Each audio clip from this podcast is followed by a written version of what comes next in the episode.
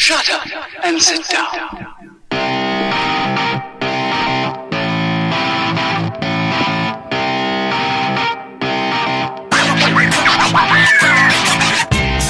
Ollie's There was a getting wiki down in over there. Well, it was uh, it was Holly's own version of a wiki. I think It was the visual wiki. Yeah. I mean, Josh does the visual wiki every time as well, but uh, I also did not want to interrupt the the intro. Well, I mean, talking over it a little bit's okay. Josh likes to do the wiki, wiki, wiki, wiki. Wow!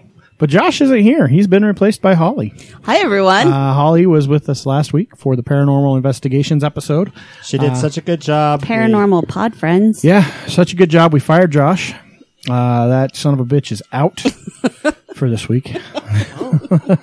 he fired me faster than I fired his ass. Chris number two was so amazing. Well, it only took 23 episodes to do it, so hey, Of the new Utah podcast, because that's who we are, right? The new Utah, you Yes, the new Utah podcast. freaking talk right now. uh, yeah, so the new Utah podcast, episode number 23. We'll figure out what the hell the name is sometime during this episode. It's it's Um, like magic. It just presents itself. it's organic. It's like a cat in heat. she just presents herself. Out of the blue. What the hell? I've had a lot of cats in my life. I know what they're like when they're in heat. They're annoying as fuck. uh, this deep, sultry voice that is still fucking coughing three weeks later. Uh, not whooping cough, uh, which I did have Last uh, year, that was your. thanks to Josh's wife over Christmas last year. Didn't you get it like right after Thanksgiving? No, no. So Carissa had it. Uh, I got it from her probably at the Christmas party Oh. or somewhere in that neighborhood At because at I spent plenty party. of time at. Well, I don't know if it was at the this ugly sweater party or just Oh, one of was the that- times I was at Josh's house. 'cause Was it I, that Christmas dinner we had at Josh's? well, it's probably it's probably just me being at his house at some point uh, many times because he's down the street from me. I'm over there a lot. Uh, but anyway, I got whooping cough, uh, which was fucking awesome. Uh, but this is not whooping cough. Um, You it's do not have the whoop. Well, I Just never the really cough. got the whoop. Like only a couple times did that happen, but the cough is very different. And, Didn't you and about break a rib? I did.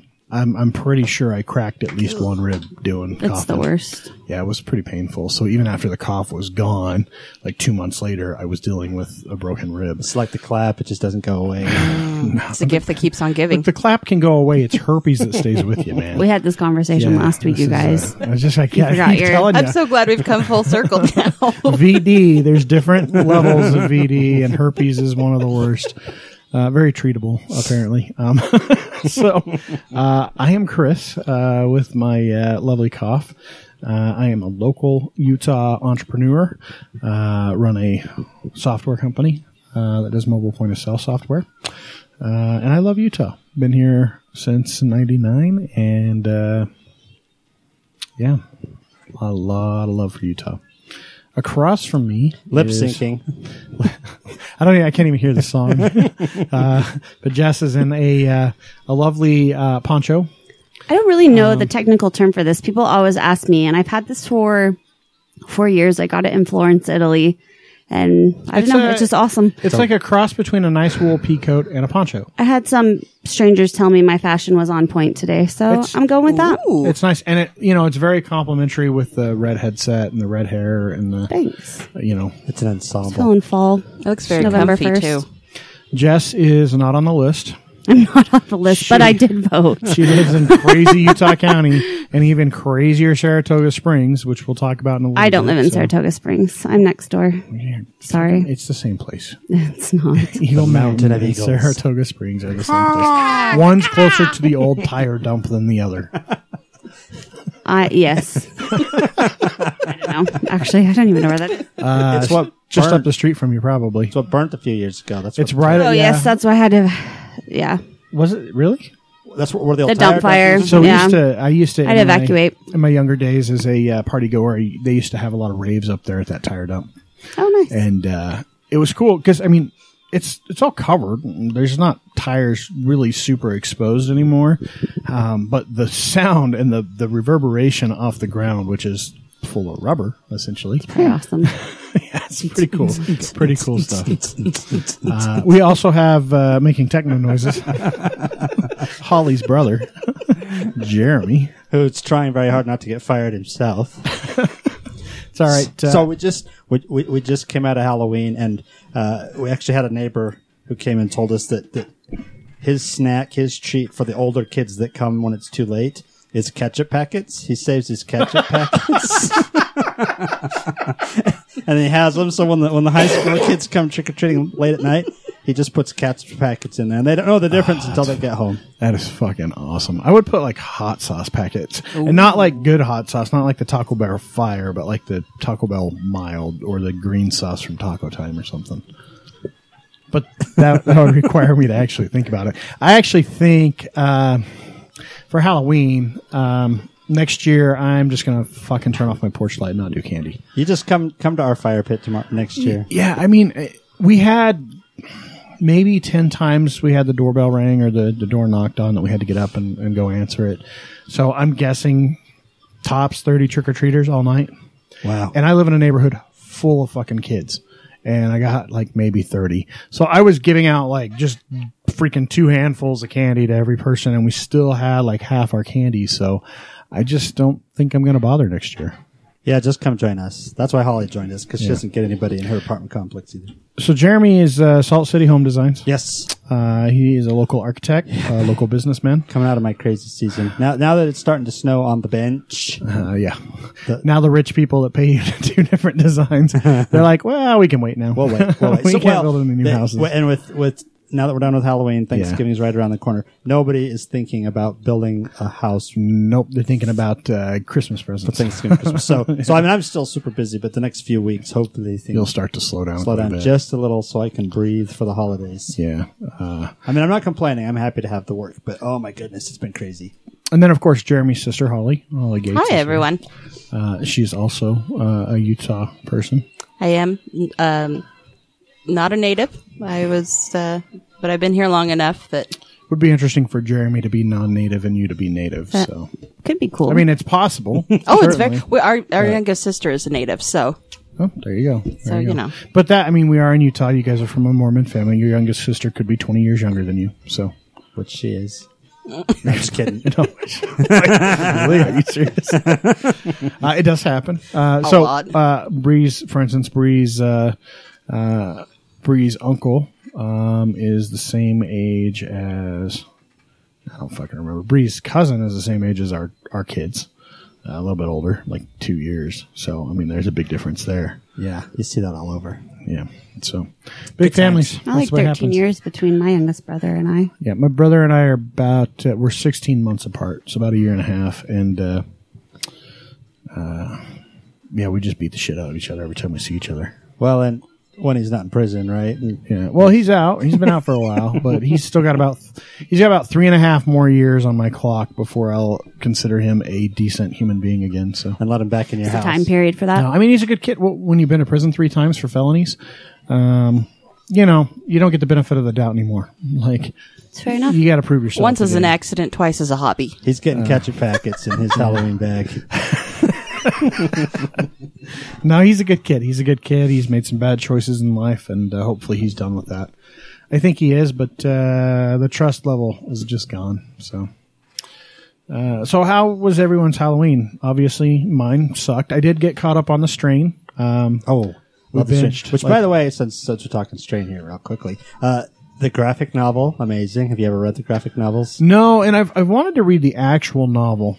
So I've read um, both. It's based off of. I've heard it's really fucking scary. The novel's amazing. It's three. I want to say it's three books in. The Yeah, three three books in the series. They I know that. are fantabulous. I just made that word up. They're they're really good. So I've read I, I've read all of them before I watched any of the show. And to be honest with you, the show is good. But the books are better. They Well, just yeah. are. I mean, it's hard to it's hard to translate a book into a show. I think the only one that's done it extremely well um, uh, in terms of a TV show is Game of Thrones. I mean, Game of Thrones follows the book very, very closely. There's places where the pieces are mixed up in terms of timeline in the book versus the show, but it all pretty much is spelled out. Like I knew what was going to happen, you know, in the first season because I had read the book. So Well, so not to not to spoil the for those who want to watch the strain. Please don't. There's a scene in an airplane oh okay. in the book. Oh, it's amazing. But but you can use all those descriptions. Well, and that's early and on. You'll talk see about that it. early. So So the the whole airplane scene in the show in the book is like two chapters and and totally. Is that the. Guillermo del Toro Oh yeah. story? Oh yeah, so it's creepy. So anyway, I, I got to finish catching up on that. Uh, we have a lot of shows on our DVR that we don't ever watch because don't have time. I mean, we get maybe an hour to watch TV a night together. Like usually while we're eating dinner, we've got the TV on on the kitchen counter because you know by the time we're both done working for the day, it's it's it's pretty late. So uh, so we caught up on that. That was good. Um, that was my Halloween. It was very exciting. it was pretty pretty dull. Pretty dull Halloween. Jess went to a rockin' party. I don't know if you call it a party. Well, you I were up just- in Heber, right? I was just driving helping, out, driving around yeah. aimlessly for no reason in Heber. Yep. Cyro, looking for cool houses. It's a fucking long drive to look for houses. I like driving. Aren't there houses between there and between Don't your judge house me. and I Heber? like to drive. Yeah, but didn't you see her feed? They were pretty cool houses. They were all right. So did you really I just mean, go to house from house to house, or were you at mm. particular people's Was there a houses? real reason you were up there? Why can't I just drive? Why don't you just let me drive?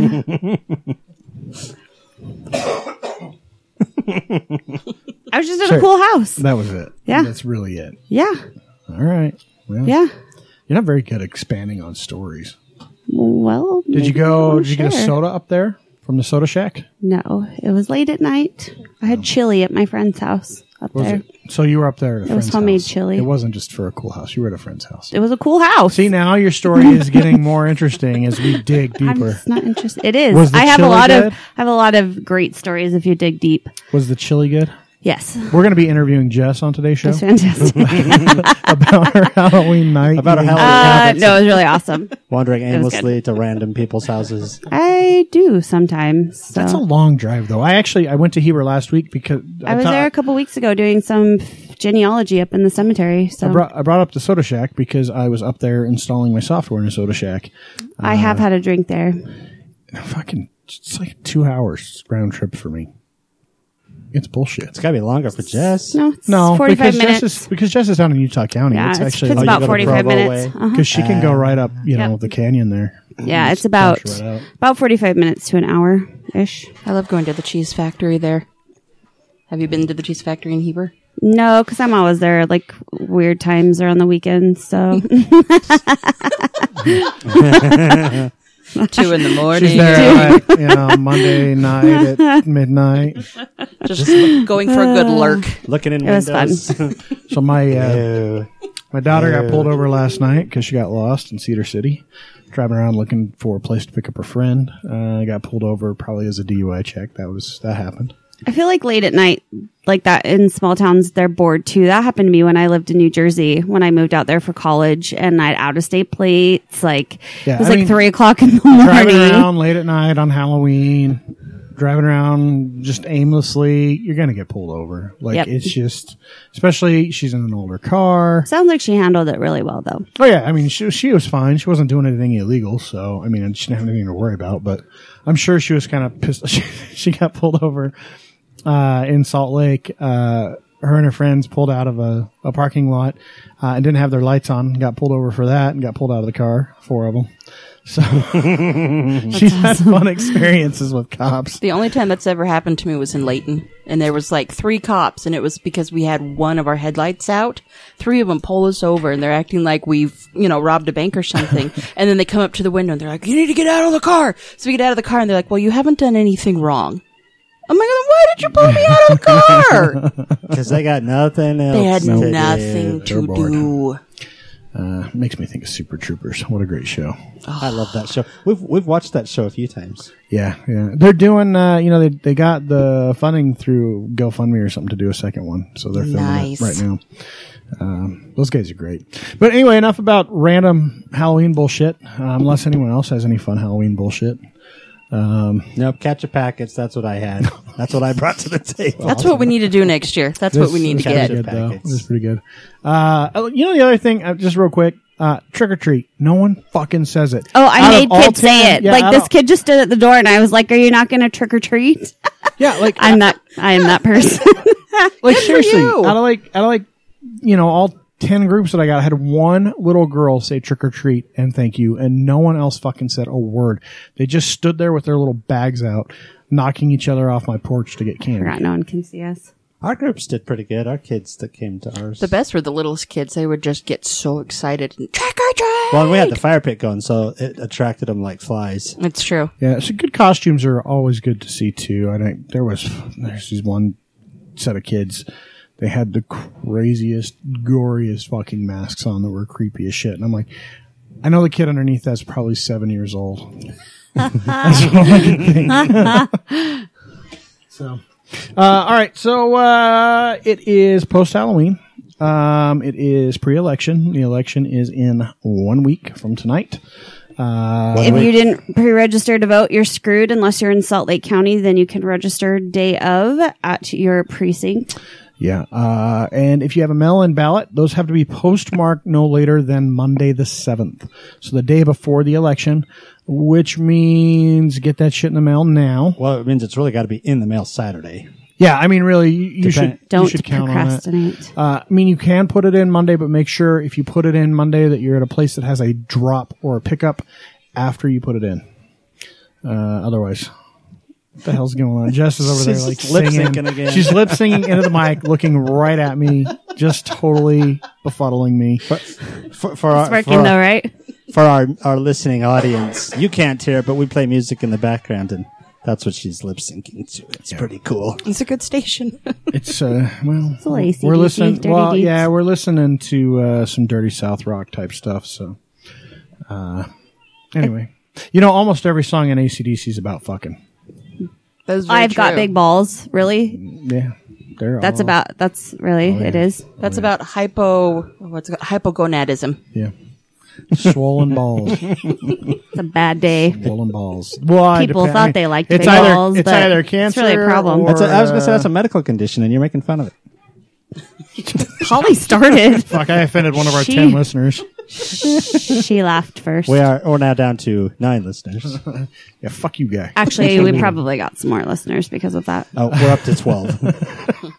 It is funny. Everyone likes big when, balls. When we talk about big I balls, cannot lie. I'm putting that down. the big balls. Oh, see, So, so now we just like have the feral pregnant cat. presents itself or big balls. I'm not sure which. We're, we got some we got some challenges ahead of us in deciding. Uh, but we have uh, besides voting, we'll talk. I think more some election shit here in a minute. But uh, what what else is going on this week? Oh yeah, mistress? events. events, you guys. So the first awesome event is the fourth, fifth, and sixth down in Moab. So if you want to get out of town this weekend, the Moab But Celtic. vote first. But vote first. Yes, vote first Yes. because you can't vote down there. Well, will be or your vote when you reward. come back. I mean, you Yes, because you'll be back. Um, the Moab Celtic Festival uh, is going on to can- and I, I gotta tell you, this is a good time of year to go down there. It's a The little weather's- bit, it's a little bit warmer than it is here, but it's, it's like, you know, 70s, 80 degrees. It's perfect time to be outside. and what a beautiful setting to Oh, yeah. have bagpipes in the back of. A- absolutely gorgeous down there. Um, the only- Bagpipes in your back of what? It's only- not as cool as being in a cemetery behind Edinburgh Castle hearing bagpipes, but almost as cool. the only thing I'll tell you is when you go down there this time of year, um, you really have to find the businesses that are open because a lot of the restaurants and stuff are closed this time of year already. They'll have a lot of vendors. Um, it'll be run a lot like the Scottish, excuse me, Scottish Festival is here in Salt Lake. So Except are they going to have scotch at this Scottish? I didn't ask. I would hope so. Moab typically has a lot more. They than- have, yeah, their breweries and stuff down there. So maybe, I don't know, bootleg it in a flask. But, uh, Under your kilt. Yes, under your kilt. I don't know where you're going to put it, but if you, anyways. Um, so the Wicked Tinkers will actually be there. They're awesome. Uh, they are awesome. They're going to do Highland Games, uh, military tattoo, um, small one, of course, and Highland dance. Another awesome event this weekend is another gun show. oh my lord. I don't know if I'd call that awesome. So I know. I thought you would appreciate me more- bringing that to the table. I bring one every weekend. There was one. The, Mine's pretty awesome too. I believe this. I believe this. They're just more fucking idiots getting shot. I didn't actually even write down any more information except for another gun show. another dot gun dot show. dot. That's all it says. Yeah, I don't know that our listeners give much of a shit about gun shows, honestly. I don't know. I, I just, I'm excited because that means we'll have some news of some dumbass Somebody else shooting fucking Probably. shooting someone. I'm not Something to sure talk if the about. gun show, Here, let me hand you a loaded gun that I cut this thing off of so that you can fucking shoot someone. the gun show crowd probably doesn't know what a podcast is. Probably not. Probably not. I, I think we might be back down to nine listeners. Yeah. Okay, so another event this Teetering back and forth. is uh, at Thanksgiving Point, and this is uh, called Indigenous People Day.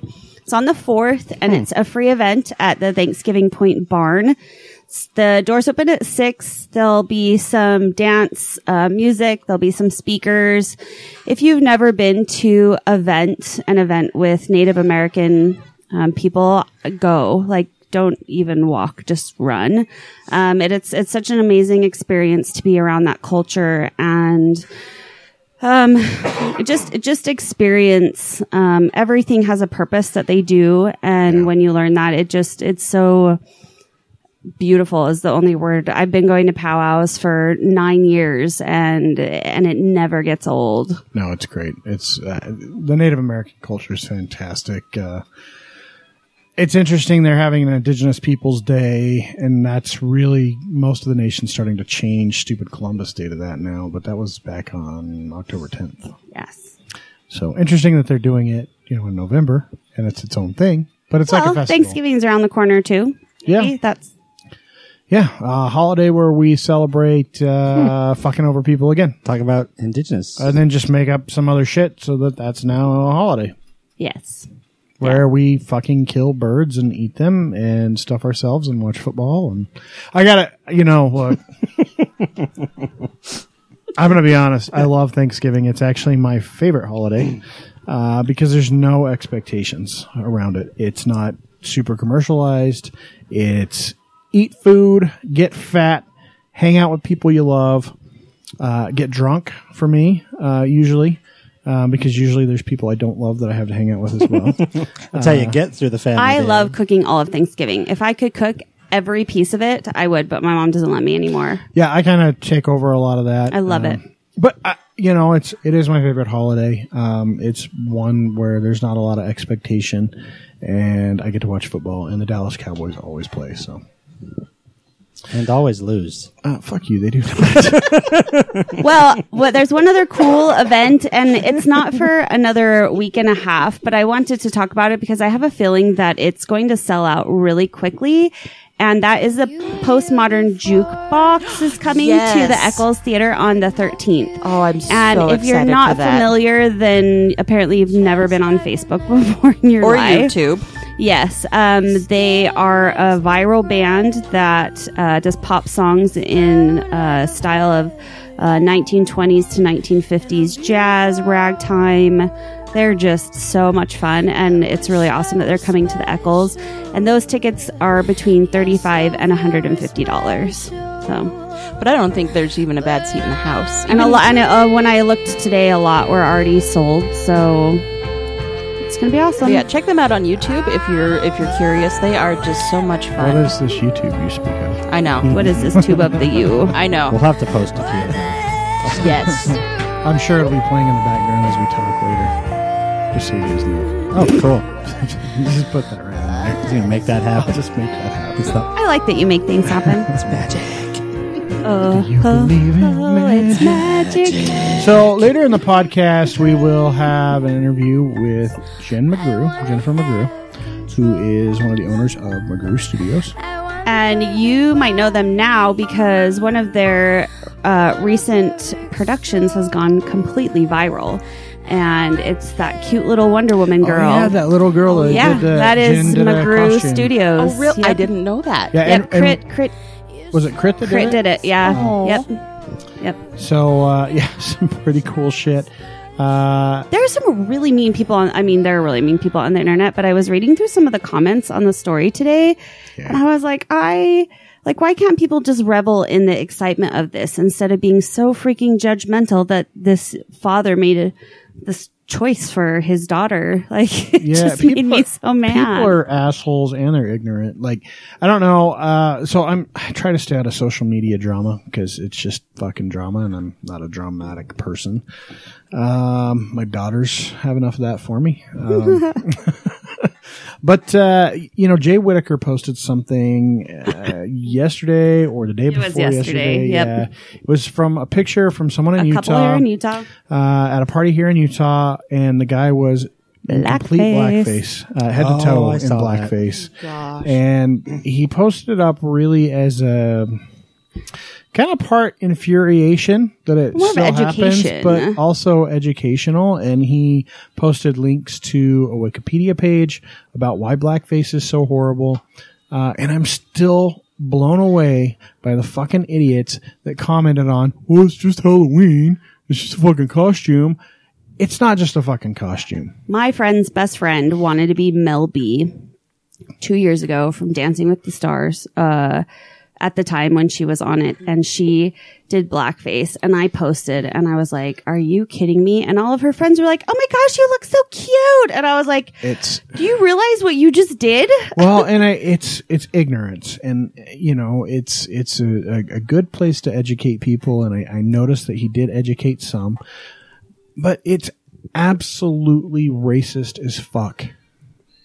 There's there's Jess keeps looking like she's gonna say something because she's singing into the mic, uh, but it's it's absolutely entirely racist, uh, and and unacceptable, and you know, if I had someone like that come to a party that I was a part of, I would ask them to leave. There's there's something to be said, and we talked to Jen actually about this uh, at length. Um, I don't know if that made the the edited cut of her interview or not, but you know, if you do a podcast, uh, if you do a costume, for example, a cosplay costume for uh, the Hellboy character that she did, Oh yeah, that one was amazing. uh, where he's in, but he's know, in a Nazi. he's in a Nazi uniform. uniform. That's you know that's super controversial. I personally would never wear that. Um, it, it- to me, regardless of who the character is, that's not something I would ever want to present uh, for any reason. And blackface is the same way. Yes, it's your right as an American to do it, but you're a racist piece of shit if you do. That's all. Jess is not even fucking Queen playing in the background. And she is not I paying am listening attention. because- I'm gonna have to turn the music off because she's completely tuned out the podcast. I'm not. You were just talking about Jen and Hellboy. Yeah. So anyway, gotcha. so she's joining us. Uh, people on Facebook are assholes, and uh, Sorry I brought that up. It just really bothered No, that this it's- girl is three and it really bothered me that people couldn't be like, Oh, she looked awesome instead of being like, Oh, if you wanted to boost her self esteem, maybe you should put that fifteen hundred dollars toward her college fund or something. I'm like, Really? fuck you. He's got fifteen hundred dollars that he can spend on a costume. Do I it. think he's probably going to be fine getting her through college. So go fuck yourself. Spend fifteen hundred dollars on a costume and make her fucking feel awesome as hell Right. for however long it makes her feel For the rest awesome. of her life. And she gets to look back on that and Let me tell you something. I don't know a single fucking three year old that doesn't try to wear their even shitty ass Halloween Oh costume. yeah, all year long. as soon as they fucking get it until it's in shreds and you have to hide it from them. in April. And I did that when I was like I think it's three, awesome. four, five years old. We had those shitty vinyl costumes that would Oh, fucking that you melt could your wear, yeah. skin. Yeah, like the mask that Oh would make no, you pass yeah, I out. wore that. My mom would hide it. I'd find it. I'd wear that shit in the middle of summer. The CFCs leaking through the mask. So you're telling brain me damage. that little girl's gonna wear the shit out of that costume? I don't care if it costs I fifteen hope she hundred dollars. does. It'll make her feel awesome, and it was an awesome costume. So Good on her dad. and McGrew. Jen. Yeah. Crit. So uh, she's very interesting. Uh, she had a lot to say, uh, a lot of uh, political crap. Uh, so we'll get to that later. Um, but now let's talk our own political crap. Yay. So the election is coming up. Um, if you didn't know, I don't know where the fuck you've been the last six months. Um, Lucky we have you. a uh, we have a pumpkin spice piece of shit. Uh, But bu- Pump- pumpkin pie butt. pumpkin spice butthole. I Butthole believe, is, is the what- uh, term I used before. Yes. Um, but he's, I mean, look, the Oompa Loompa that is running for president. His tan has decreased as I mean, the if you- fall has it- increased. Utah does not support him. I mean, f- in terms of a major party candidate, uh, probably some of the worst support than has ever been seen. And he's in this even state. Republican. And he's yeah, and and you know, it amazes me to hear things like like Jason Chaffetz, who will say, I don't fucking support him, but I'm going to vote but I'm going to him. vote for him. If you don't fucking support him, don't vote for the jackass, right? Write in fucking Donald Duck. You probably get a more well-spoken person. I've heard um, that Chuck Norris gets a few thousand. Hmm. Mickey Votes. Mouse gets the most. Yeah, and they don't Every count because Mickey Mouse is not officially registered as a write-in can- candidate. You have to be officially registered for Yeah, write-ins. for them It's- to even count. Uh, but anyway, so Utah actually has a uh, another candidate, uh, um, an independent American candidate or independent American something or other. American. Basically, Republican number two party in Utah, the same party that is got Dell Schanze running for governor. Uh, Evan But don't worry, you won't go to hell if you don't vote for And him. Evan McMullin, Donald Trump, and Hillary Clinton are in pretty much a dead heat. You know, statistically, it's like 33, 33, 33 of the vote. I mean, it's legit dead heat across all three. Um, Utahns love him because he's a BYU boy, but he is a uh, homophobic piece of shit. He is a gay basher. Uh, and it sounds like Trump's campaign, um, is going to be, uh, or it's not Trump's campaign, it's a super PAC, I think, that's doing it. Uh, William Johnson's the voice that'll be doing it. He leads the American Freedom Party, uh, which is just a freaking PAC. Uh, and they're going to be doing robocalls, calling McMullin, um, they're going to criticize him for his stance on immigration. Uh, take aim at his sexuality, calling him a closet homosexual, which is funny because he is very anti-gay. Um, Even though his mother is married is to a yeah, woman. gay with a partner, uh, married to a partner. So um, it'll be interesting. Uh, Two hundred thousand landlines. It's what that call's expected to go to. I kind of want to just hear it. It's like So my thought on this amusing. is, um, how many of us own a landline? My house. parents. Crickets, crickets, I, crickets. I have no. Jeremy raised his hand. I've got one, but I've got a fax machine. That's why you too. have a landline. That's because you have a Yeah, fax. fax machine. You know you can e-fax stuff, right? Well, I actually haven't sent a fax in probably five years, but I used to for business. Use it quite a so bit. you know, uh, and, and that's just it. Like very, very few people have landlines. The ones that do are your really old people. Uh, And me. And so I, I don't know if that'll have an impact. They certainly go to the polls. They probably got their melon ballot and they're like, what the fuck is this? But they didn't say fuck. They probably went, oh, what's this, granny son? I don't know what this thing is. This looks like a ballot, but I don't have no boo. I'm going in person. I want a sticker. Hey, hey, hey now, hey now, don't knock it. Uh, Anyway, I just thought that was interesting. Uh, So those what- robocalls going out. what is? I, I, I guess I just don't understand the real purpose behind it, and doesn't it to put money behind it and to put time and effort behind it? What? Well, here's the thing. Uh, you ever met a Utah County Mormon? Have I? Almost married one.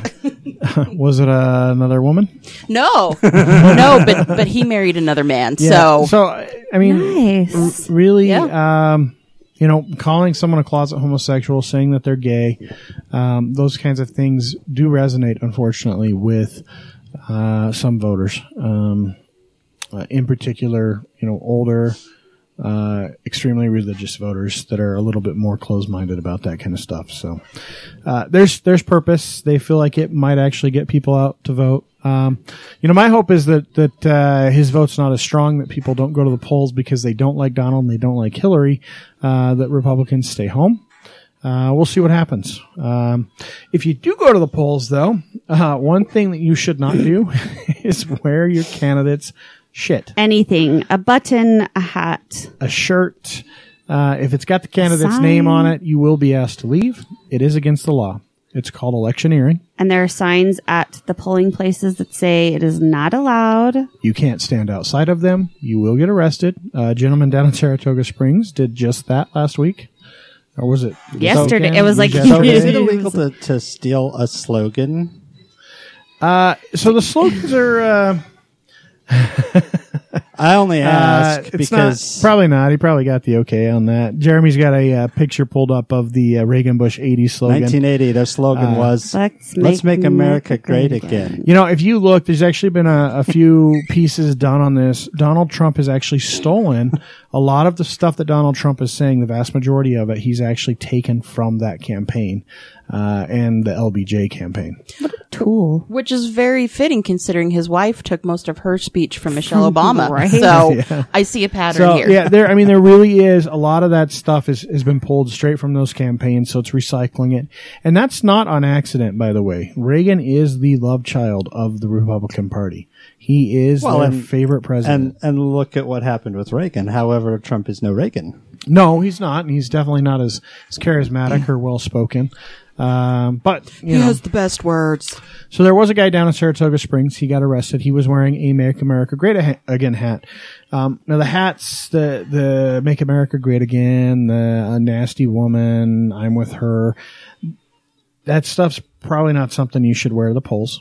Um, It's a gray area, but don't don't risk it. it- get it there and get your vote in. But don't be an asshole. Right. People are going to vote who they're going to vote for. Don't stand outside the polls to try and intimidate them or, or get them to vote a different way. Do that every day from now until Tuesday. Just not at a polling center. And tell them to vote for Misty K. Snow. Tell them to vote for Hillary Clinton. Tell them why.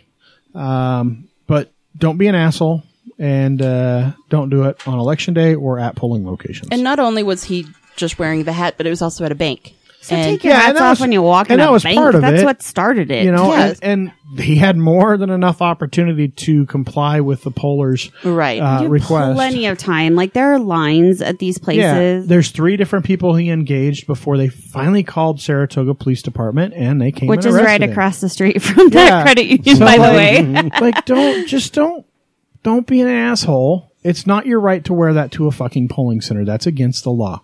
That's not breaking freedom of speech. You know, it's that's the rules. It's just what it is. that's Yeah. the rules, folks. Follow Them's the rules. Uh, okay. Uh, a couple other things, um, you know, going on. Uh, I want to talk about this. It's not, this isn't just Utah. So, um, Mayor Biskupski is doing, um, a Native American Heritage Month for Salt Lake City. Uh, she's made November the Native American Heritage Month, which is really cool. Uh, Native American heritage is We have you a lot talk about that. here. You know, we have the Ute Indian tribe, uh, you know, that the school has agreements with to keep that name, the Utah Utes. Um, there's a lot of other tribes here in the state of Utah. Navajo, Uh, Paiute. Well, then also uh, Nevada, our neighboring Yeah. Nevada, State Idaho, has- Wyoming all have a lot of tribes, all have a lot of tribal land. Idaho, Blackfoot. Yep. Um, so it's a big deal. Um, but part of why she did that uh, is the Dakota Access Pipeline and the stuff that's going on down there. Um, so part of what she's doing is trying to reaffirm support for the Standing Rock protests, which I 100% agree with. Uh, and I kind of want to talk about that because uh, It's getting out of control. it is, and I know it's not a Utah thing, right? But we have some experience with with pipelines. We have some experience with the very specific reason that these Native Americans don't want a pipeline go- going through that land. So essentially, the pipeline would run from North Dakota, the, the tip of North Dakota, basically the The Canadian border. north, northwest. Yeah, all the way down because there's a big oil deposit right there in the uh, the northwest corner of of North Dakota, the northeast corner of Montana and Canada. I mean, it's enormous. We're we're talking hundreds of I think hundreds of billions of gallons of, uh, of barrels of crude oil uh, that they think's up there, uh, and the pipeline would run something like four hundred and forty thousand barrels a day down. And it's over seven, 1,700 miles long. Yeah, and, and goes all the way Down to down to, Illinois. basically southern Illinois. That's to Iowa. but throughout uh, tribal lands, which I mean, come on, how many times have we fucked these people over already? We took their whole damn country from them. We're like, here, you can fucking have this land. Uh, now you can only have this little bit of land. you now can you have, can the have dirt, less. the deserts. Yeah, you can have the, crap. shittiest land, and we're gonna fucking destroy everything around it anyway. And now we're trying to run a pipeline through it. So they've been protesting. A lot of famous people getting involved, and uh, you know, at the end of the day, um, even if we're not talking about disrupting native sacred native sites, we're talking about an oil pipeline, notorious for rupturing, leaking, causing huge environmental problems. Yeah. We've experienced some here in Utah, Yeah, right right? here in Utah. So we've had in the last like three years, we've had two major oil pipeline breaks, and we're not talking anything near the size of the pipelines that are going to go up up here. What what they're proposing? Yeah, the in ones in the Salt Lake are, are Yeah, so- small. We had the one in Liberty Park, which drained a lake and fucked up waterfowl for a while. Uh, I, don't, I don't know a better way to put it. Uh, and then we had the other one. I think it was in Mill Creek. Yeah. Uh, yes. that ruptured. well, and part of the problem is that it, it's not like it ruptures and somebody jumps right out Yeah, there. it's not like it's exploding oh, and like look, hey, squirting oil like No, high into the air and like Jed Jeez. Clampett just shot a it take gun. months, months, and we're talking about thousands of miles of pipeline that they're trying to run. Uh, you can't monitor all that, no. you know. So I think it's atrocious that they're even even trying to do it. Uh, the protest to me uh, is completely valid and turned very violent this last weekend. Um, and the images are just if you go out and look at some of the images that are out there, they're just It looks like a war zone. yeah, I mean, you have police and National Guard uh, lined up. gunpoint. Yeah, lined up with assault rifles against protesters with nothing or sticks. They're pepper spraying Well, the- these the guys. tribal drums in their yeah. I- like a, a peace pipe, you know. Um, you know, they've got armored vehicles there, uh, and these guys are in you know shitty cars and trucks, and it it's just uncanny to me that the violence is breaking out because these police are so It's got. I, I know. I know. We've talked about it on the podcast before, but it's got to be the big oil's money. The money from big oil is behind trying to shut it down, trying to shut down the protests. it's just despicable. I I can't stand it. So And then you have the, I think it was just this last week, a judge made a ruling on the protest that was up in Oregon, I want to say. oh yeah, when the bunch of assholes from Utah went to Oregon Yeah. and fucking took over They were all- a federal building. They pretty much were all acquitted and, and it was fine. And yet, here are these other people, Yeah. native people whose Unarmed land, native people, Unarmed. heavily armed like the asswipes in Oregon. right. And they're being peaceful about it. They're, they're trying to just be reasonable and they're having their asses handed to them. Yeah, it's it's fucking terrible. So, uh, one last thing before we go. uh, different subject altogether. Uh, so, as we're talking about election day, I figured this out earlier. Next week, uh, you will only have four out of seven days to purchase liquor. Because, of course, the state liquor stores are closed on Sundays. Plan accordingly. Because, you know, Sunday's God's day. God Yeah. don't drink liquor. Can't fucking have a state run liquor store because it's state run open on a Sunday because you got to go worship God. Uh, I worship God by drinking, by the way. Uh, then, of course, Utah, you cannot buy alcohol uh, from a liquor store on election day. So Isn't the that a national thing? no? Really? That is state by state, uh, and it was originally put in place to keep uh, electors from electioneering by getting people drunk and then taking them to the polls. Like in the 1800s. Yeah, so That is a big problem now. Yeah, I mean, it is a huge problem, especially in the state of Uh, Utah. I'm going to go get this. Mormon drunk. Then I'm going to take his ass to the poll and make him vote for who I want to vote for because this is election Sounds fraud. like a lot of work. It's an epidemic. It's exactly. expensive. Or hey, vote for me. I'll buy you a beer. I'll buy you. now a that makes more sense. I mean, it, it- both things, but it's not going to happen. That's not how things work. Um, but anyway, so since that archaic law is still on the books and uh, our liquor laws suck, Tuesday's out of the question. And also, by the way, Friday, you know, best day to buy liquor because you got the whole weekend, and you might get a might have got paid on Friday. Well, you're fucked. You got to wait till Saturday to buy liquor uh, because Veterans Day is Friday the 11th. So next week, um, in the you upcoming have to be events, less of an alcoholic next week. uh, Or stock just up, stock, Stock yeah. up. Oh, okay. stock up, uh, or enjoy your 3.2% beer because it may not be around much longer. when is that vote next week? Yeah. It's the same fucking day every other vote is. Why would you ask when that vote I'm just checking.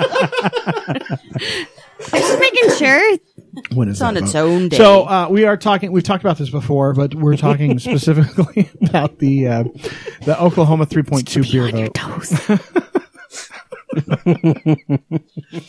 Uh, so the state of Oklahoma, as we talked about before, actually has on their ballot uh, a vote on whether or not to uh, keep the law in place that allows them to only sell 3.2 beer in their um, grocery stores.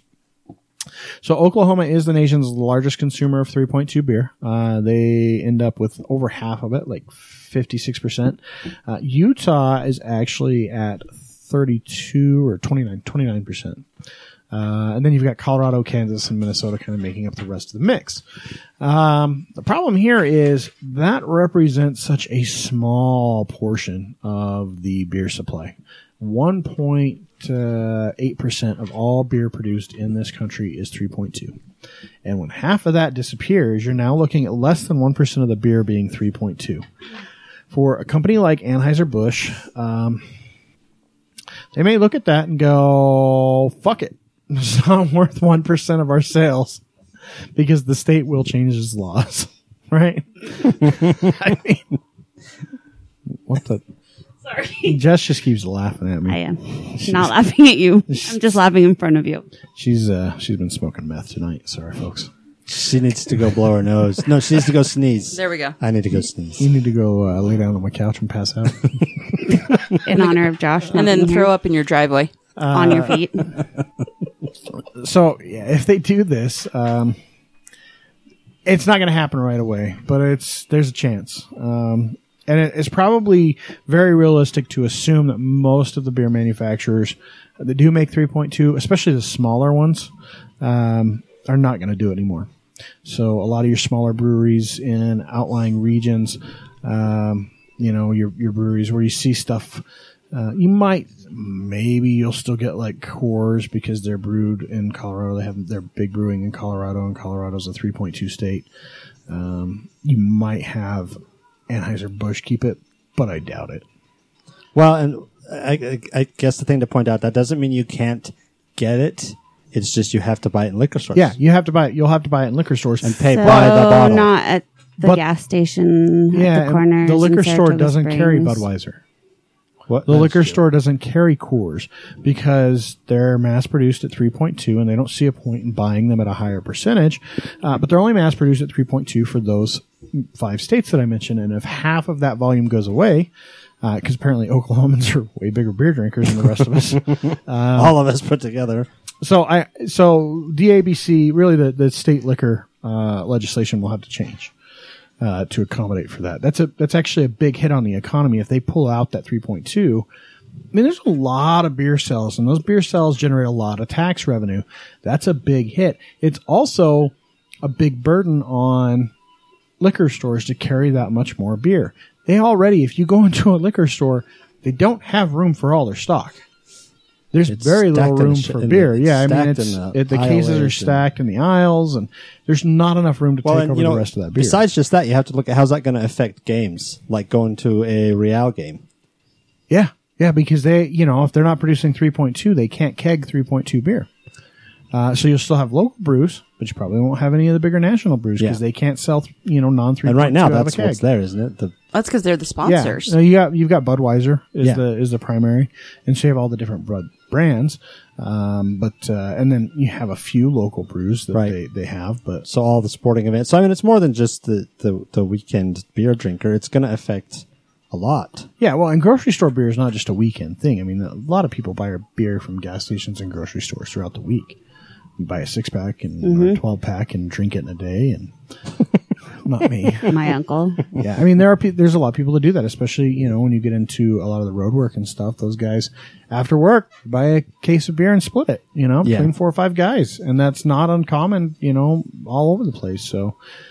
Uh, it's something that Utah's definitely going to have to look at. Uh, I'm pretty sure it's it's going to change in Oklahoma, and if that does, that that's probably going to change some some pretty significant Which stuff. going back to the election and voting, we we need to get people who are going to be looking out for our best interest and change the laws here in Utah. Yeah, which means get out and vote because uh, you know, if, especially if you're a Democrat in the state of Utah, uh, you have the power to influence elections. You have the power to vote Democratic candidates into state house races. I mean, there are ones. You know, if you listen to Misty K. Snow uh, on our snowstorm uh, podcast. Uh, there are seats that were decided by several seats that were decided by less than 50 votes, less than 100 votes. you know, Which, if you think that is just mind blowing, if you think about like it. I could find 50 people in a two block radius of my house, but if I could get them to go vote, That would have made the that would have made the difference. difference. So get out and vote, uh, and uh, Don't you know, be complacent. Just don't. Don't. Just stop. My name is Jennifer McGrew, and I am the co-owner of McGrew Studios. If I were Spike Lee, I would say we are a production design joint.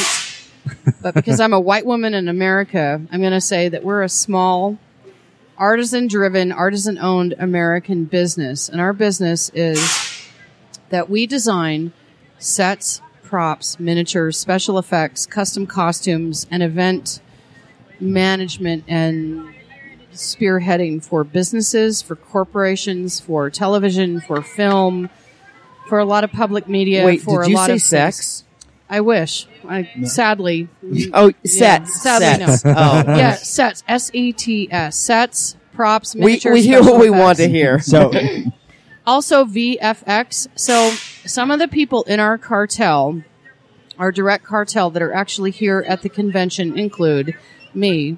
I'm over the costume division. So by day, I'm a very humble drape, humble cutter draper pattern maker. I've been making costumes for over 40 years and um, doing that. so how is that possible? Because you look like 38. you're, And- and- and you're my new you're my new you're my new best friend. We're gonna have a chat afterwards and probably another shot. Do- where, where's your candle maker? I mean, you've got the butcher, the baker. Where's the candle maker? Oh, know. they've got it. Keep I going. Got, I got lucky jeans or something, maybe, or I got the tiger makeup on today. Um, anyway, other people in our cartel that you may have bumped into or interviewed include over there Russ Adams at his booth. He is a genius craftsman, prosthetic makeup guy, animatronics guy. We have Crit Killen. He was in a panel discussion yesterday with Russ. Oh, and Crit he's- is a longtime veteran of Hollywood things, just like Raven is, and they kind of worked kind of at the same time in LA. He was the Beetlejuice. We guy. also have Robert Hershey, who was right over there across the way, was my official cosplay photographer. Oh yeah, we saw him. He's a brilliant VFX guy, so that you know when they do digital effects in movie and media and things. So he's that guy, plus web guru, plus code guy, plus all that stuff. And we have other assorted people, but that's the core group of us. And together, we are trying to make a business and keep alive and make money in this really weird economy that's if I could use earlier terms, capricious and arbitrary. it's kind of it's kind of economically driven. And um, what one of the things that Raven suggested that I talked to you guys about, he goes, "You should really give him your theories about the like doing cosplay without cynicism."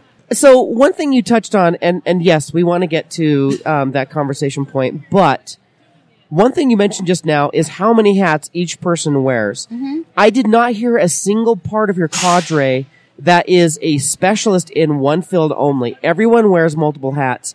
Do you think that this environment has changed to the point where specialization is out and the jack of all trades, master of none is in?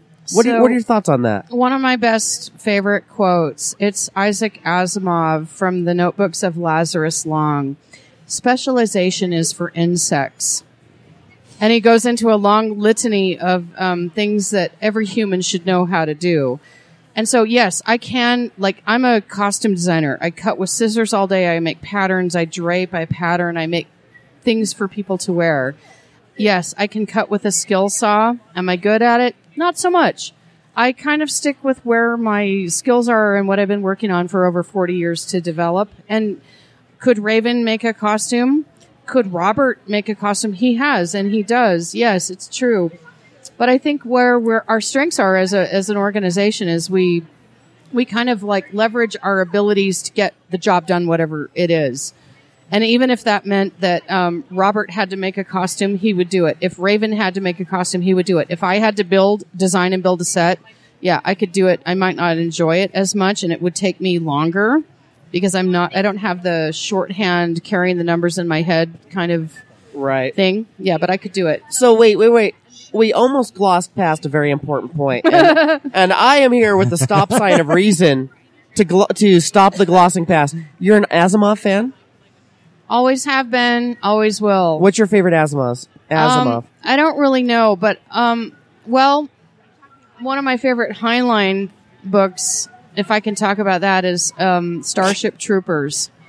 and I could go well, I have I have discourses on that that inform the way I think about things, even though I've never served in the military. I've never put my well being or my life at risk for the good of everyone. Right. But but there's some very interesting ideas being put forward in that book, which if I were an ideal American, um, I would if I were a political person and, and running for office, I might even put forward as a platform. But nothing in Asimov makes me feel that way as much as Heinlein. You know, and, that, and that's really old school sci-fi. It really is, but old school is the foundation of current. I mean, all, all this current sci-fi was based on those great, you know, trailblazers. Um, but since you asked, Foundation, the Foundation series by Asimov is my favorite. It's really good. I like them too, although it's been a while, so I probably won't be so cogent to talk about it. We won't talk about it because I- it would bore other what people. I what I could talk about for a second is why am I even at this convention, kicking and screaming? I was a little gun shy, having run the cosplay competition for Comic Con twice. When uh, the lovely Ryan Butterfield approached me earlier a month or so ago about running a cosplay competition for the um, Halloween Utah Halloween Expo, I was on the fence. And for- show. I was on the fence for a little bit. Maybe that's how you. That's probably your connect too to this convention. Yes. What you have to rec, and this is kind of my argument. What you have to recognize is the force of cosplay in the world and why it's going to make or break your convention. The fact that people like even today, I have uh, tiger makeup on my face. It's a Sunday. I don't have to work. There's a human urge. It's a baser instinct, as you will, about needing to perform or dress up as another character or another thing. And so, what cosplay is the way that our um, our competition ran it. My professional judges and my two professional staff. That competition is honoring and awarding the ingenuity of people making really incredible things out of Nothing. everyday materials, even if they're household materials, even if they're cardboard. And so, one of the things that's been interesting to me lately to think about is my cynicism about cosplay and about also how much I champion it. And so I have a kind of a interesting paradoxical couple of voices in my head kind of a yelling at me. dichotomy. Yeah, a little bit, and um, it's fascinating, and it's um, no, it's something that's not going to go away, which is great. And why? So why would I say this? You guys know how to change a tire on your own car. Absolutely. Do you know how to change the oil on your own car? Yeah, absolutely. Okay, so what we would call that in a loose way is the democratization of technology.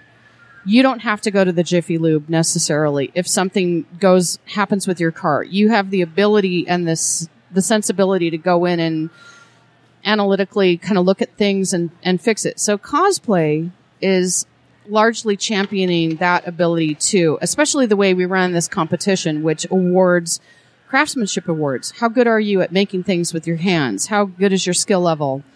Not necessarily. So this competition was not about performance necessarily. How good of a Spider-Man can you be or a Wicked Witch? It was more about the craftsmanship. And so the cynicism part that um, I was kind of encouraged to talk to you guys about is this. So I come from a, I'm deto- I'm detoxing. I'm a reformed academic, and I used to be a college professor. And so when you go to college, what does that do to a person? It it colonizes your brain. It tells you the kind of music that you should like. It tells you the kind of politics that you should be involved in or champion. It tells you the it tells you what your tastes are and things like that. And so for years, for me, I have two master's degrees. And so for years and years, for In me, in what and what? um, one of them is a master of fine arts in costume design and theater. Another one is a master of arts in performance studies, which is kind of a like a philosophy degree in a way. And and to come to be a discarded academic in a in a crashing culture economically that put a lot of people on the roadside like me. I went back to working full time as a costume designer. so what this meant for me is that I wasn't going to spend a lot of time designing Moliere and Shakespeare and ballet. I was going to do things like pageants and wrestling and cosplay. And so it, it creates a situation for a person like me where you ha- kind of have to set aside those inborn, those enculturated prejudices that the academic system puts in your head. H- having done both, Yeah. Mhm. if you could do Moliere or Shakespeare or WWE, I mean, have you have you learned to love those, or if you could, would you go back in a heartbeat to Shakespeare? There is that temptation that if a like if a job came down the line that was this is the American dream, right? Where you have the job, the steady salary, you've got the retirement, the 401k, the health insurance. If something came down the line like that, it would be pretty appealing. But what's also really been interesting about this life of gigging in the commercial and corporate and cosplay and convention world is that the sky's the limit. Some days I make $10,000 a day and some days I make nothing. It has been a very interesting test of my skill set and it makes me want to reflect on the dearth of education in the college system I came up in, which required absolutely zero uh, accounting courses. So if you were an arts and humanities major, or you're going to be a theater major or an art major, and in my case, I was an English major and an anthropology major before I went to um, grad school. I They can feel never, it. they never required Well, a business class. even even now, Yeah. you know, I experience even with like physicians, for example. So they go to school, Right, right. You know, specialists for for twelve years. They're not required to take a single business class. And these guys get out, and everyone thinks mm-hmm. doctors are rich. Most doctors have no idea how to handle their own money. That's right. And to be a really interesting celebrity doctor, and in some, we have dentists who are our clients. In fact, there, there is a new kind of a trend, if I can talk about this, of people having to brand themselves, even the most mundane things that you wouldn't even consider brandable, like dentists and doctors needing to have sort of performative, um, costumes, if you will, or uniforms. They need to be able to differentiate themselves from the herd. And Yeah. so our job is to make them look really great and to make them have a brand that stands out. And, um, it could be a symbol like what you're talking about of education just in general, not really keeping up with the necessity of what's required in a gig economy of people that are maybe like like you guys work your day jobs. You do this kind of on the side. Hopefully you're making money at it. And if your jobs fell out completely underneath you and you had to figure out overnight how to make this be a viable thing for you that so that was your only income stream it would be interesting to watch how you assemble and scrabble and figure out how to monetize what you're doing so as a white woman in America, a person who has always made things and sewn stuff since I was about nine years old, to be able to, to do this now as a living, um, I'm sometimes a whore. I do things for money that I don't necessarily Well, that's care what about. I'm have always a whore. Right? I don't necessarily care about. A- As as someone who you know owns his own business, Jeremy's the same way. As, Jeremy, as I yeah, am. right, right. We we, we, we both do it. Yeah. You What's do. the- you have to remind me what the out. business is. So I own a small architectural firm. That's right. You're the architect, so, So- you know how this is. So when I It's a- started out, it's almost- a it's a gig economy.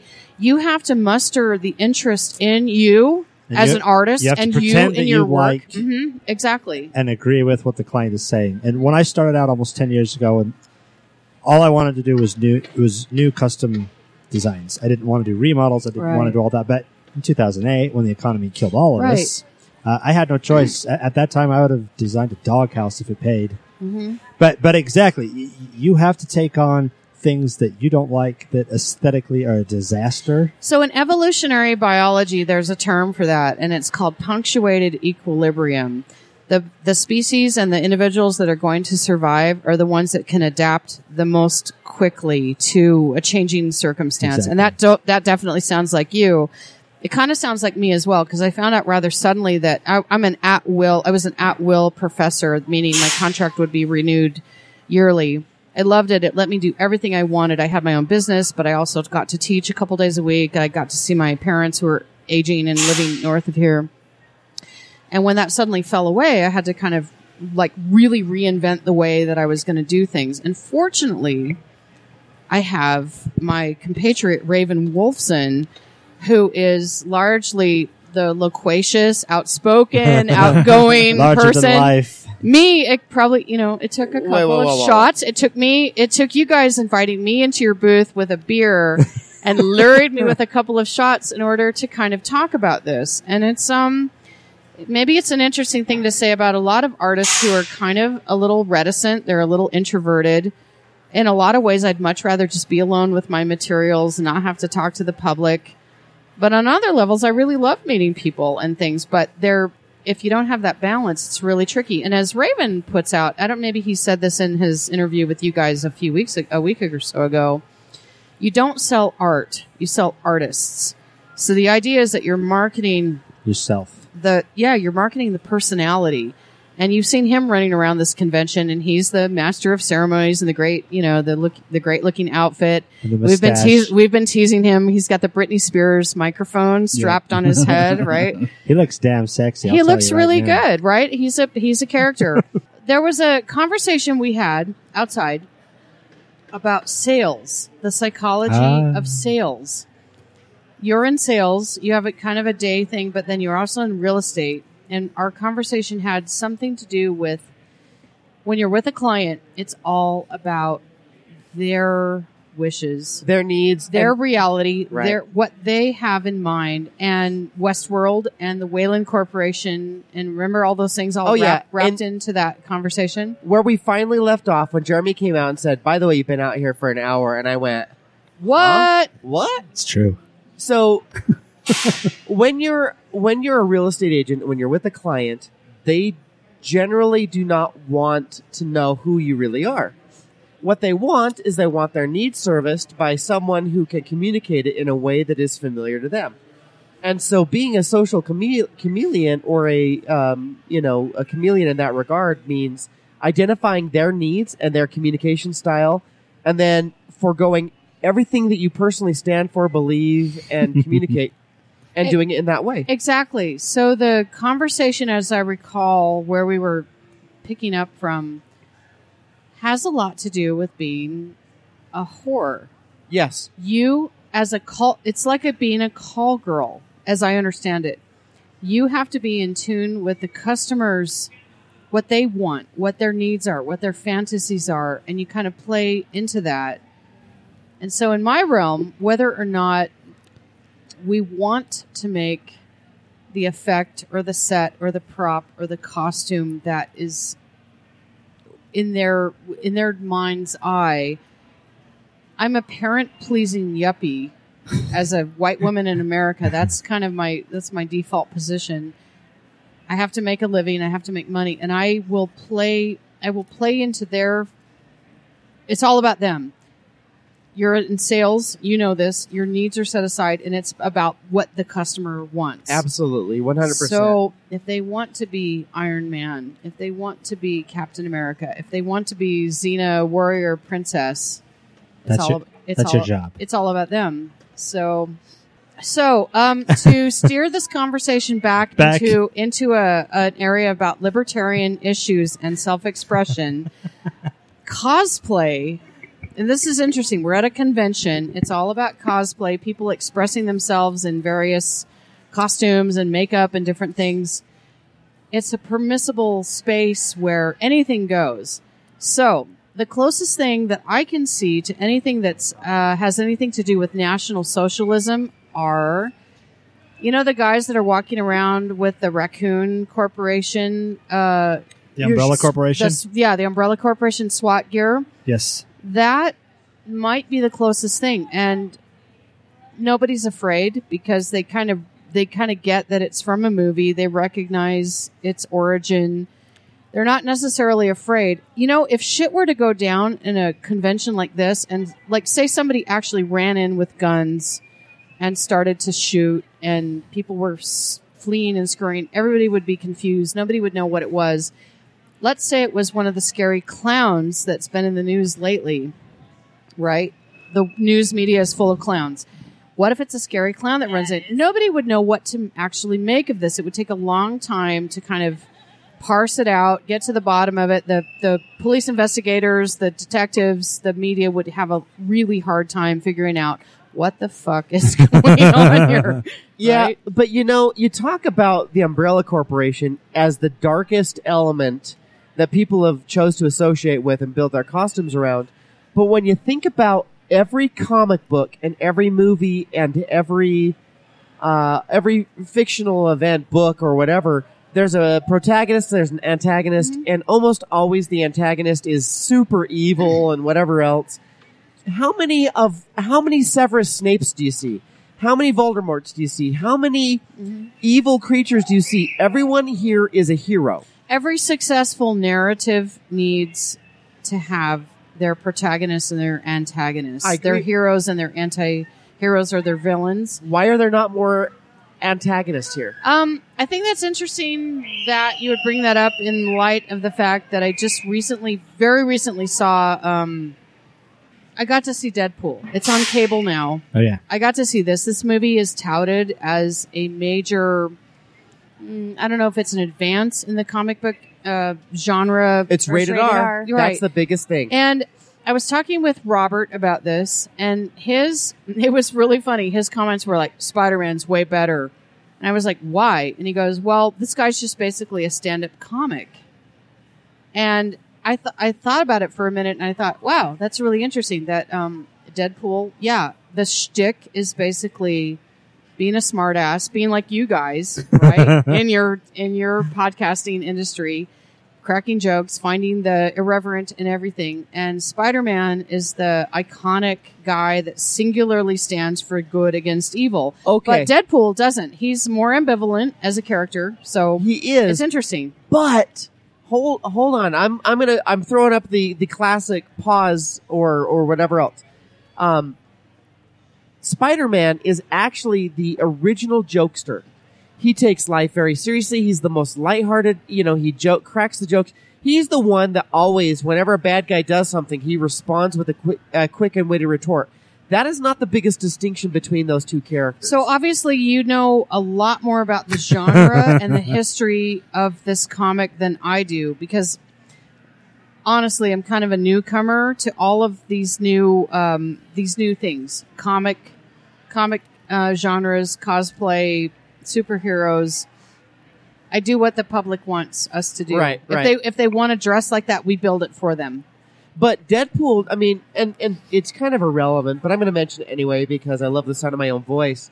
But Dead, Deadpool is legitimately. You, you mentioned kind of ambivalent. I think he's morally ambiguous. Mm-hmm. I mean, because he is really a mercenary, and and the distinction isn't the distinction isn't one's a Joker, one is a Joker, one is Andrew Dice Clay, mm-hmm. and one is Bill Cosby before he did the bad things he does. so be- Before he Yeah, got caught, you mean? To be honest, you mentioned Deadpool, and I when I was watching it, I kind of identified with that character. When you're caught you should. in the middle of sort of like what do you, maybe the best word to call it is a culture war, you're going to go where the money is. Where is the opportunity? Where's the opportunity to put your name out there, your brand out there to make a buck or two and to perpetuate your future so that you have a next month in your fiscal data sheet, right? Jessica's nodding. You know exactly what I mean by this. And um, maybe that's an essay that somebody needs to write in the public forum about Deadpool as the ambivalent character who's kind of um, he's on call from any any force that could make use of him. What would be interesting to see is like a sequel. Maybe you know how in uh, the Deadpool movie that the uh, the X Men were trying to get him on their side, like you got to become an X Man, you got to become an X Man, and uh, he was very resistant to that. Well, he's a mercenary. He has skills. He could go wherever he's needed. Who will he choose to work for? Will he choose to work for the Utah Halloween Expo? Will he choose to work for FearCon? Will he choose to work for Salt Lake Comic Con? Where will he put his skills to use? And does it depend on how much people ply him with liquor and women and and flattery, or will it depend on where his um, real uh, ethical ideals and morals lie? I think it should go with the A team. That's my opinion. The opinion. A team So for because sure. they're not doing it for the money. okay, I know we're not really dipping too deeply into the comic book waters, but the the thing about Deadpool is I can't believe we're talking about this. This is so surreal. You know this, but right? does, doesn't it feel good? it does. It really feels great. So Deadpool, I love it. at a glance, is this morally corrupt, um, do anything for a dollar guy, but when it comes right down to it, and it's deep, and he hides behind this really crass vernacular, and he's he's just kind of an asshole. But he does the at the end of the day, he does the right thing. He may not do it the right way, but he does the right thing. And so there's actually, I mean, everyone buys into the, the whole reason Deadpool was successful is it's the first R-rated, if anyone were to do an R-rated, um, However, it's not the first. Sorry to throw that out there it's there. the first successful, Successful R-rated comic book. well, movie. it's the first successful R-rated comic book movie with big named actors. yeah. And, Swamp Thing came out, and no one gives a rat's ass. but it was rated R. It was and it was a awful. Marvel no, no. Swamp Thing is actually DC, of DC.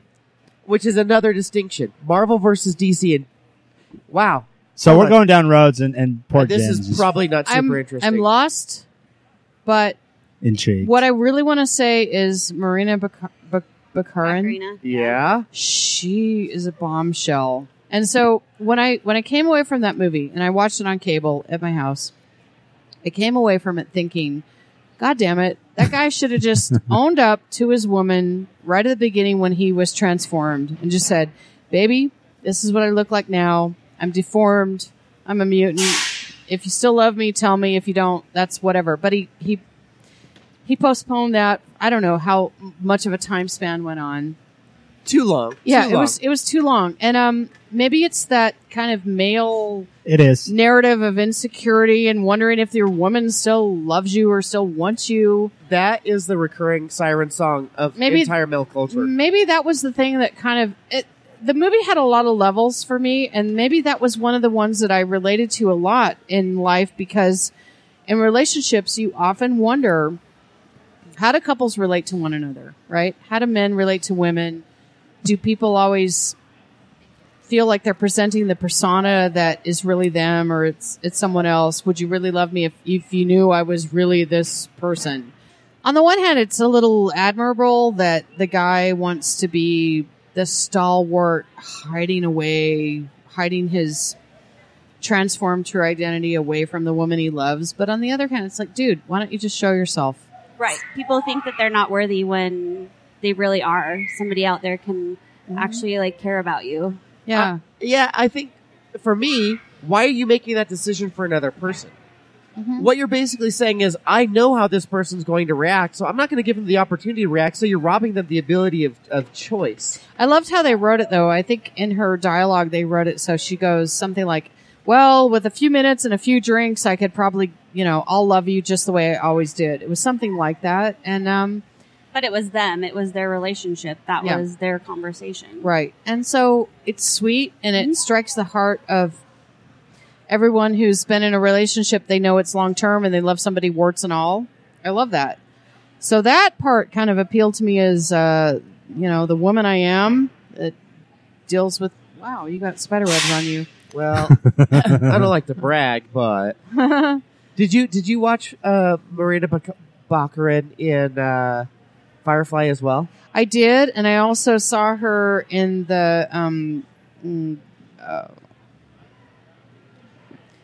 the series about American terrorism. You know what I'm I talking love that show, Homeland. Yes, So good. Yes, and she's just. I think that's why I'm sort of um, tongue tied. She's so beautiful. I see her, and I just like I feel like a dude. I just melt. I don't know what to say. She's just so gorgeous, and um, I can't remember her name. She's just an iconic image in my in my brain. It was an interesting choice of casting. I thought for Deadpool. Yeah. She's beautiful. Like Do Do you think that being beautiful transcends sexuality? Like I, I say this because when I see a really handsome guy, like our good friend Raven that just walked by, I thought that is a ha- that's a handsome guy. But I don't mean that as in I want to put it in his butt. I mean it as in like that's a handsome devil.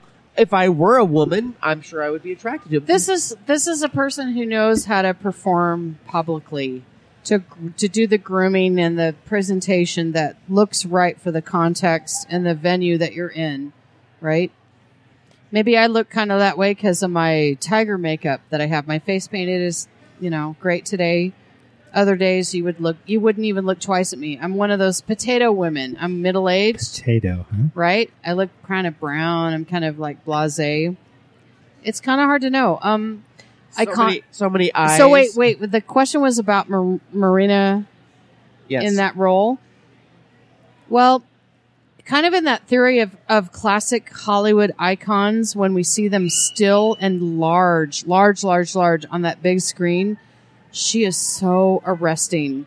One of the theories that I really like lately is that our millennials, our new generation, all of us on our um, cell phones and our tablets, we're really we're we're missing out on that experience of seeing those beautiful, beautiful people on the big, big screen. Right. And in some ways, it kind of is arresting our development. In some ways, maybe it's not. I don't know where I really stand on this because I'm kind of a stranger to social media. I don't really know where I fit in exactly. But she's gorgeous, Marina, and I'd do her. Totally would. So she does transcend sexuality. She's beautiful. She's just she's she has a luminescence. There's that it, you know how they used to talk about it in Hollywood that it's quality The it of factor. a mhm, of an it of an it person. She has that magnetism, that that that that illuminated sparkle. Not everybody has that. Not everybody's going to be photogenic. Some of the most beautiful people you've met don't look that great on film or on Instagram. Isn't that weird? it is, but it's and also some true. some people really do. So, so I thought, what about Deadpool? Deadpool, interesting. My my man thought, yeah, interesting. He's a stand up comedian, but I really like Spider Man more, and I think it's because you can uh, compartmentalize Spider Man more in a in a category of like you know you know that old adage that Uncle says with great you know re- with great power comes great responsibility. And that's something that the public can really cling to because it's memorable. It's like a JFK speech. It's something you get behind. So in the like where you, where were we going in the first place with the business of making costumes for the public and for the entertainment business, for commercials, for conventions, for all this? We kind of go where the public wants. Like so as an artist, I have to tell you it's been a thousand years since I thought up anything original of my own and just did it. It's been a very long time. And mostly it's because we're hamsters on the wheel. We're just making a living. We're, we're creating enough income to pay the bills and things Right. like that. Artists, I think, take in the whole culture. They absorb everything and then they spit out something new and say, look at what I have created in some cases when our clients hire us whether it's a mascot or a commercial or a film or a cosplayer our job is to replicate the known iconic entity and we do a very good job of that Right. if, if you want a, a hollywood quality costume we can do that I, I like your America First Visa guy. Oh. well, and that was, and to be honest, like I love the creative force behind that because that was their idea. They they pretty much storyboarded out the commercial. They knew what pictures were going to be um, needed on those Visa card costumes. The, and the lady they- with the dog. That one is my favorite. That is so funny. it's wonderful, and I'm I'm sort of sad that didn't get more play. And thank you for thank you for like going into that the depth the depths of the archives to notice that. A lot of our work is really dependent on what does the customer want, and sometimes we're there to kind of steer them, or sometimes curtail their bad impetus to do something that would totally go off the rails. But in most cases, we're there to be the craftsmen that create what they want. So I guess in general, what I'm interested in is what uh, culturally, what what's next? What's Yeah. next for all Well, of that us? would be my What, what do we want? That'd be my question is What do we want to see? What do we want to do? two part. One, where do you see it going? You personally, where do you see it going? And two, where do you see the public taking it? Because like you said, at the end of the day, you have to pay the bills. And it isn't about necessarily what you want or what you think. It's what your client wants. It's what your client thinks. So in my heart of hearts, I would probably be writing a novel. But I would never share it with anyone until it's kind of ready to go out there. It would it would almost be like a kind of a postmodern memoir. It would be part novel, it would be part exposition, it would be part fiction, it would be a lot of things. But there's no market for that. And you and I talked about this in the the genre of children's literature. It's tricky. I don't know who the fuck wants to listen to what I have to say. Where do I think the the trends are going in culture? I think we're going to see for a while yet. We're going to see more of the same. Monkey see, monkey do. The next superhero that comes out, the next horror character. Well- every everybody wants to emulate. No, sorry, emulate that. Yeah, the thing is, you don't know what you like. You like what you know. Um, I like at this age. I like that I have a roof over my head, and a hot shower, and a safe place to rest at night. When I was much younger, in my in my twenties, I used to have big ideas, like all twenty somethings do. They thought they know everything. They know how to fix all the political problems of the world. They know what to do to to solve everything. Right now, um, I think that the reason most people aren't really politically as active as they could be is they're too busy making a living. Right. Maybe that applies to you guys too. Maybe in some ways what you're doing is kind of um, a catalyst for people to think about things differently. How would you vote differently? How would you rethink what you're thinking now and do it differently? I don't I don't really know. I have a feeling that a lot of our behavior is determined. We're culturally constructed by who we grow up with, what we Absolutely. watch and see and what we know, and some of it we think about. A lot of it we're automatons. I'm a hamster on a wheel. I do what I need to do to pay the bills. If somebody comes and they want a Captain America costume, I make it. I do the, I do a damn good job. It's really amazing. My craftsmanship, I'm really proud of it at this point. But I don't know. What do I want to do as an artist? I don't know. I don't really have a statement to make other than like maybe the older you get, the less you know. The less you're sure of anything, less you're able to take a firm political stance on anything. And I know how you guys always start out in a way, in that roundabout way, with the talk about contemporary discussions, politics, what's going on in the news. And it kind of starts there and it goes elsewhere. I don't even have a clue. Most Americans are not, inv- they're, like Mark Twain said a long time ago, if our vote actually count out, actually counted for something, they wouldn't include us in the process. It was some, something paraphrased like that I think that's pretty wise. we're kind of irrelevant in a way. So what we kind of do is a day by day artistic uh, making by to get by. Hey Jessica, Yes. you're in makeup today. I am. Tell me what you think about the cosplay phenomenon because that my job here at this convention has been to run the cosplay competition. Which I don't know how you do because it's So- so, amazing the effort that people put into their ideas and getting there. I I cosplay every Comic Con mm-hmm. and having the tools and the ability and just some of the stuff that the people in our community I haven't seen any anywhere else, but that they come up with is just mind blowing and it's so astounding that they're willing to put that commitment into something that they're so so passionate about because people just aren't passionate about anything anymore. And so it's really cool to see that. It's interesting you would say that. I see people passionate all day long on Facebook, but you can tell what people are really interested in because of the amount of time they spend doing it. And because we know how much time and how many hours it takes to make a costume, we know this is true. Yeah. So what you're saying is like it's it's dead on, dead on. Um, but yet you're being the kind of reticent uh, business manager of the podcasting group. It's kind of a pat answer. Give me more. No, that no, that's really how I feel because I have. I've I've cosplayed I think almost every Comic Con. Not I don't do it for FanX.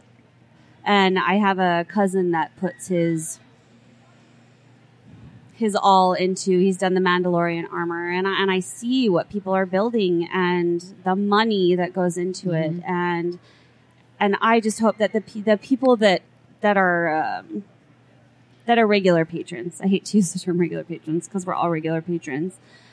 Would take the time to go up and compliment someone and say, "Hey, I like your armor," or "Hey, you know, I like your your makeup," or something, because people are so afraid to compliment, and and they have worked really, really hard mm-hmm. on it, and you know, that's just I like.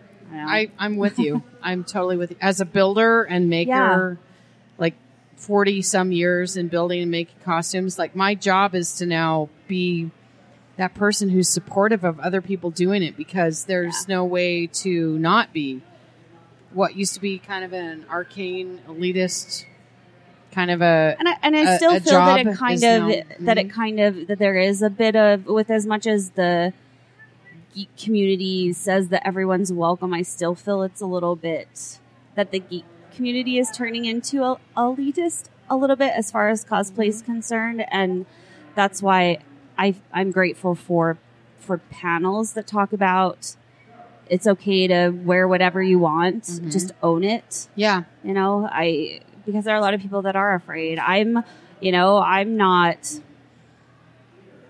a, a skinny mini by by any means but i'm not going to be afraid to you know pull a myrtle snow from american horror story mm-hmm. or you know yes obviously there are things i wouldn't be comfortable doing but you know and to people people that feel that cosplay has to be very generic a star wars or a a comic book character i'm known for picking things that are very obscure. Mm-hmm. And so that the people that will get it will get it. And that's all that matters to me. If one person is like "Yep, we know who I'm you like, are. okay. Mm-hmm. Like that was worth you know hours and money and and getting up at you know four o'clock in the morning before a convention to to I get think, ready I think for me, that's where I got the most thrill too. Was in back and forth. I'm running around all this convention, but finding those contestants who are cosplaying somebody who's a character who's kind of obscure. Mm-hmm. They're not in the mainstream, and I go, yes, you totally like you're you're kind of channeling and doing that thing that. Even if it's a red herring, even if nobody else understands, you know what it means, and devil may care, and who cares what anyone else thinks. I really like I like that. I like that about cosplayers. Um, I and like what you were saying earlier. I don't think this could have existed ten years ago. We're in a different landscape now. You wanna you wanna let me make a final plug? Yes, please. Final statement. This is Jen from McGrew Studios. We are Utah's premier custom costume and wardrobe company, also specializing in sets. That is S E T S, not not sex. Props, miniatures, special effects, and of course, the custom costumes. And we're mercenaries. We love to work for the public. I've really enjoyed over the years working for a lot of segments of the population I never thought I would work for, including professional wrestlers and beauty queens and cosplayers instead of just, you know, like academic theater and opera and ballet. And it's been wonderful. And you guys are a breath of fresh air. You're the best thing I ever needed on a Sunday, but I never knew I needed it. I really appreciate this opportunity. And if your listeners are out there, this is Main Street in America. This is like the gig economy, and it's interesting to think about what we're doing in this context of this convention and why why are we all here. I love it, and I really want to thank you. Thanks so much. Thank you. Thank you for being part of the new Utah podcast. Okay, so I think that's going to do it for tonight. Um, definitely uh, get out and vote. Um, listen to some random. And it's not just going to be over on the 8th we're talking weeks to get votes With counted. Yeah, so don't think that stuff. oh everything's going to be back to normal Yeah, It's you're not going to know. You're probably not going to know the real election. I mean, some stuff's going to be so landslide uh, that it, you know, it's it's obvious, and they're going to be able to call it. Most of the congressional districts, unfortunately, um, you know, stupid Chaffetz and and uh, Stewart. man he's a tool You know, those guys are those guys are probably going to win by enough that you're not going to see you're going to see concessions from the Democratic opposition tomorrow night or on Tuesday night next week. Um, speaking of, uh, I don't know what's going to happen next week. Um, we will have something. uh, it might be you guys having to listen to me bitch about something for half an hour, forty five minutes. Or it might be awesome interviews from the party, We have been invited, the election party. or it might be a day late. Uh, I don't know. We'll let you know. We've been invited to the Democratic. Yeah, we're going to be at the Democratic uh, Party. On, Should we dress uh, up Tuesday. for that? Um, Ooh, I think you should. I think you should go cosplay to Stewart. You'd never look at me though. Nope, Look at what I can do. not once. You wouldn't look at me in I've my been looking away tidy from you the last half of this podcast as well. Um, because I'm so funny. But uh, we're we're gonna be there, and so we're gonna maybe try to podcast from there. It might be a little crazy, it might be a little bit hard to do to get some space to do it, um, but we're all gonna be there. Uh, we're gonna be supporting Misty K Snow, uh, hanging out with her group and, and talking to other Democrats, and uh, hopefully winning some some seats. Uh, Yes. It's a it's a big party down downtown, and uh, you know we're hoping to to see some real some real wins. So uh, please get out and vote. And uh, I think that's going to do it for the night. And uh, Josh isn't even fucking here, so Yeah, he's not here. So Jess, say goodnight. Good night. now night, get the fuck out of my house and stop lip syncing into the mic.